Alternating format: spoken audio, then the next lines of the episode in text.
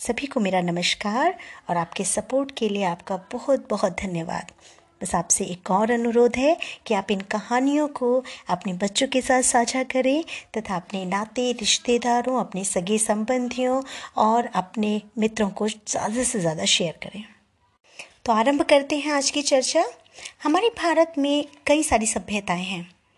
और हमारे यहाँ बहुत सारे धर्म भी हैं, जैसे ईसाई, इस्लाम, हिंदू, बौद्ध, जैन और सिख धर्म।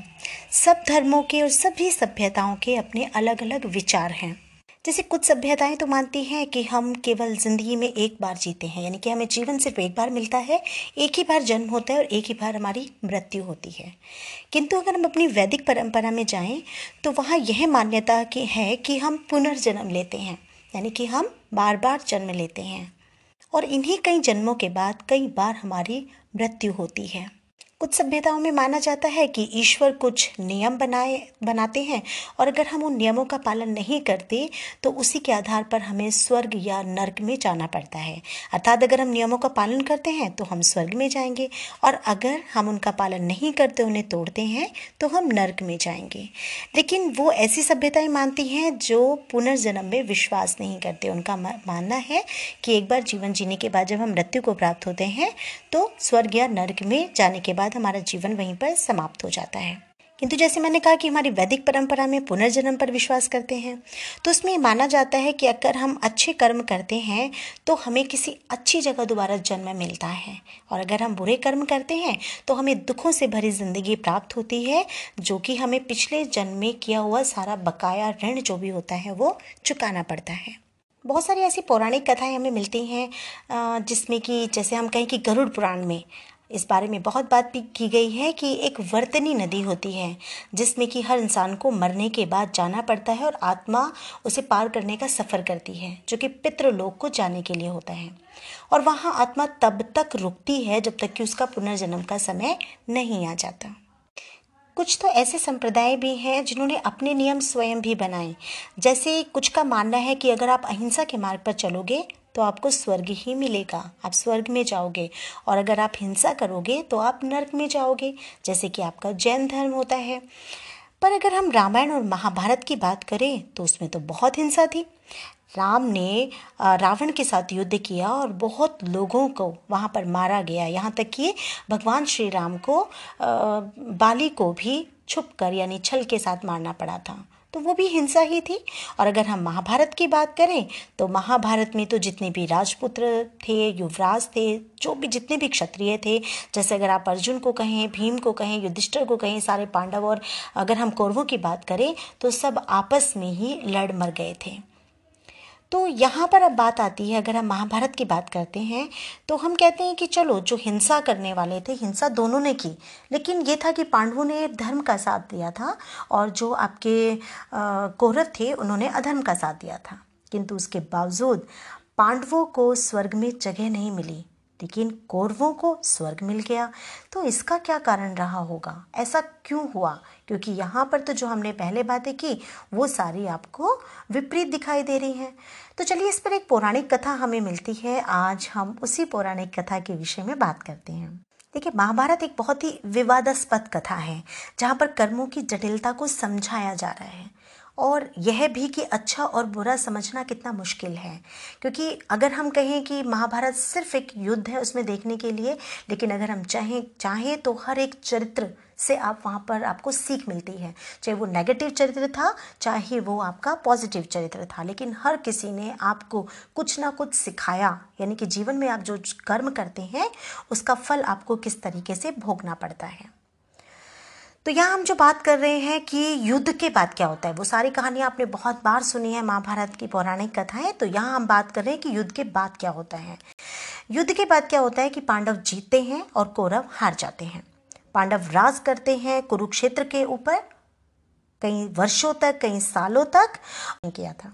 और उसके बाद अपने पुत्र परीक्षित, अर्थात जो अर्जुन पुत्र अभिमन्यु और उनकी पुत्र वधु उत्तरा के पुत्र थे। उन्हें अपना सारा राजपाट सौंप कर वानप्रस्थ ले लेते हैं और कहते हैं कि वे स्वर्ग की ओर निकल जाते हैं।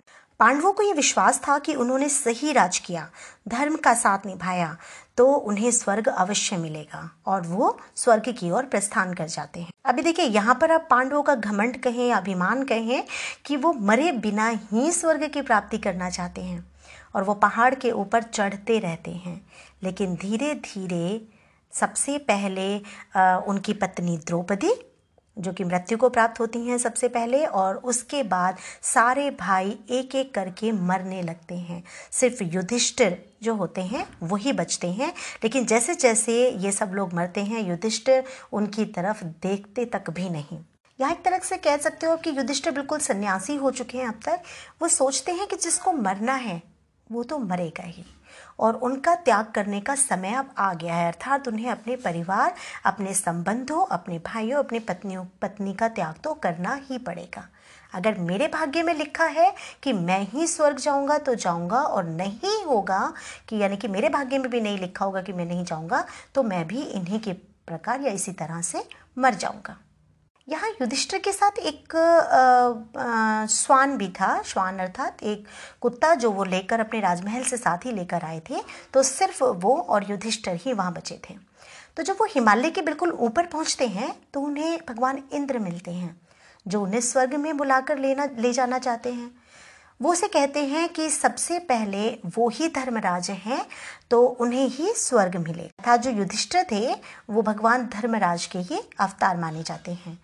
तो युधिष्ठिर जिस कुत्ते के साथ, जिस श्वान के साथ थे, वो कहते हैं कि मैं इसके साथ ही स्वर्ग जाऊँगा, जबकि जो भगवान इंद्र होते हैं, वो मना कर देते हैं। तो युधिष्ठिर कहते हैं कि ये मेरा हम सफ़र है, और इसके बिना मैं स्वर्ग बिल्कुल भी नहीं जाऊँगा।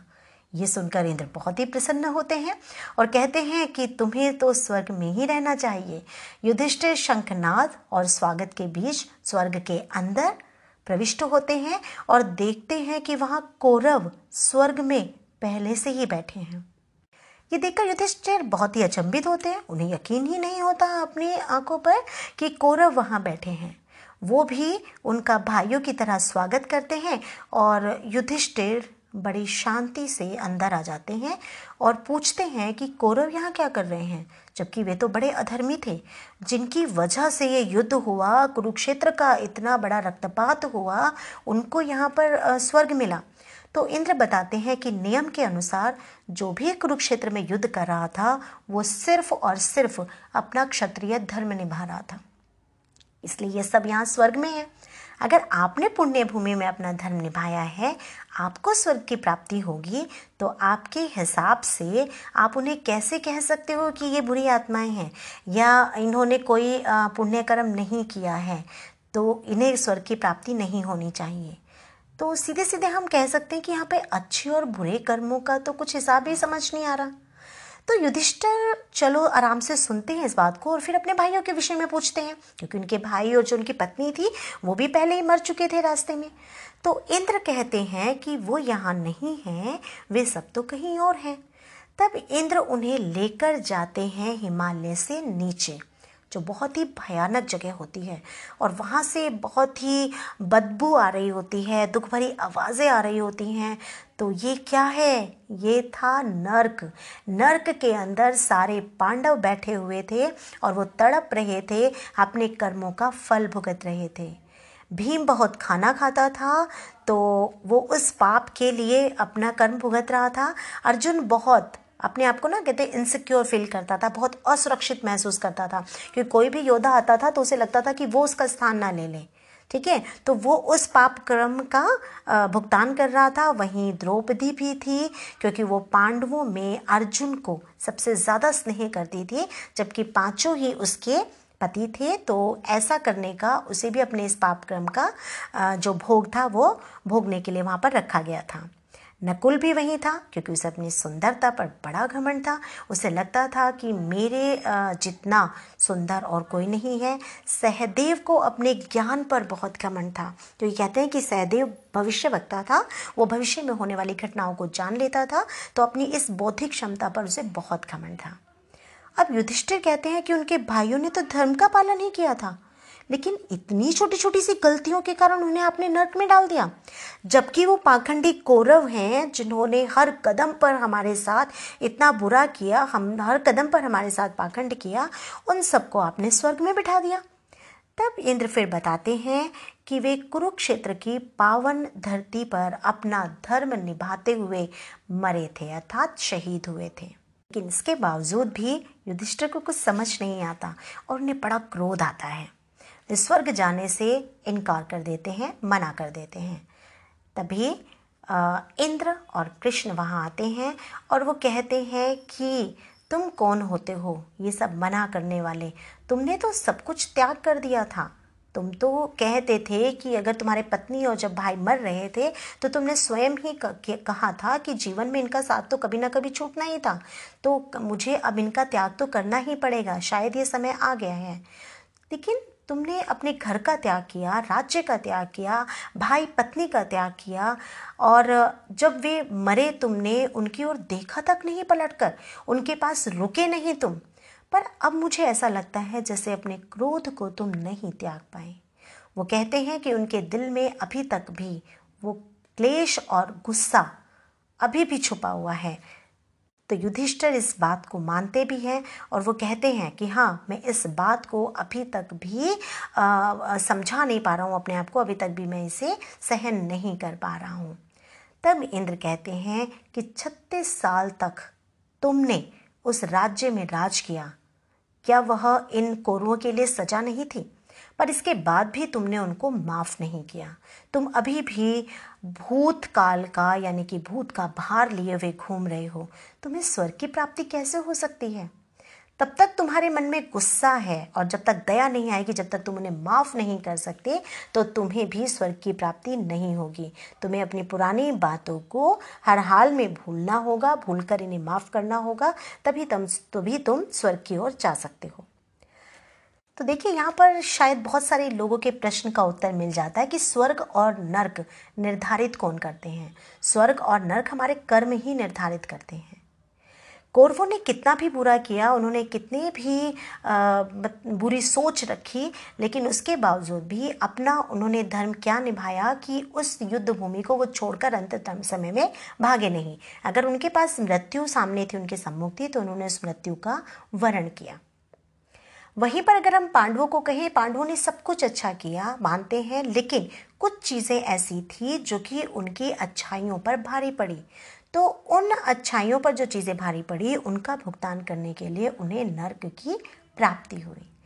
तो इसका मतलब यही है कि हमें अपने घमंड को, अपने गुस्से को, द्वेष को, लालच को, अपनी असुरक्षित भावना को, इन सबको हमें त्यागना ही पड़ता है। अगर हम अपने जीवन में ही त्याग लें तो बहुत अच्छा है, क्योंकि शायद हमें स्वर्ग की प्राप्ति हो जाएगी, या जो हम चाहते हैं कि हमारा जो पुनर्जन्म होगा, वो किसी अच्छी जगह ही होगा। क्योंकि महाभारत में जितने भी पात्र थे, वो सब पुनर्जन्म ही थे। हम अगली बार इनकी बात करेंगे कि कौन सा किसका अवतार था, और शायद आगे भी इन्हें जन्म लेना पड़ा होगा या लेना पड़ेगा, वो तो अभी तक ना हम जानते हैं, ना इसके विषय में अभी तक हमने कुछ पढ़ा है। लेकिन इतना है कि कौरवों को स्वर्ग मिलने का एक और एक सिर्फ़ कारण यही था कि उन्होंने अपने धर्म का पालन किया। इतने बुरे कृत्य करने के बाद भी युद्ध भूमि में वो वीर गति को प्राप्त हुए और वही जो धर्म था उनका, उनकी सारी बुराइयों पर सबसे भारी रहा और उनकी स्वर्ग की प्राप्ति का कारण रहा।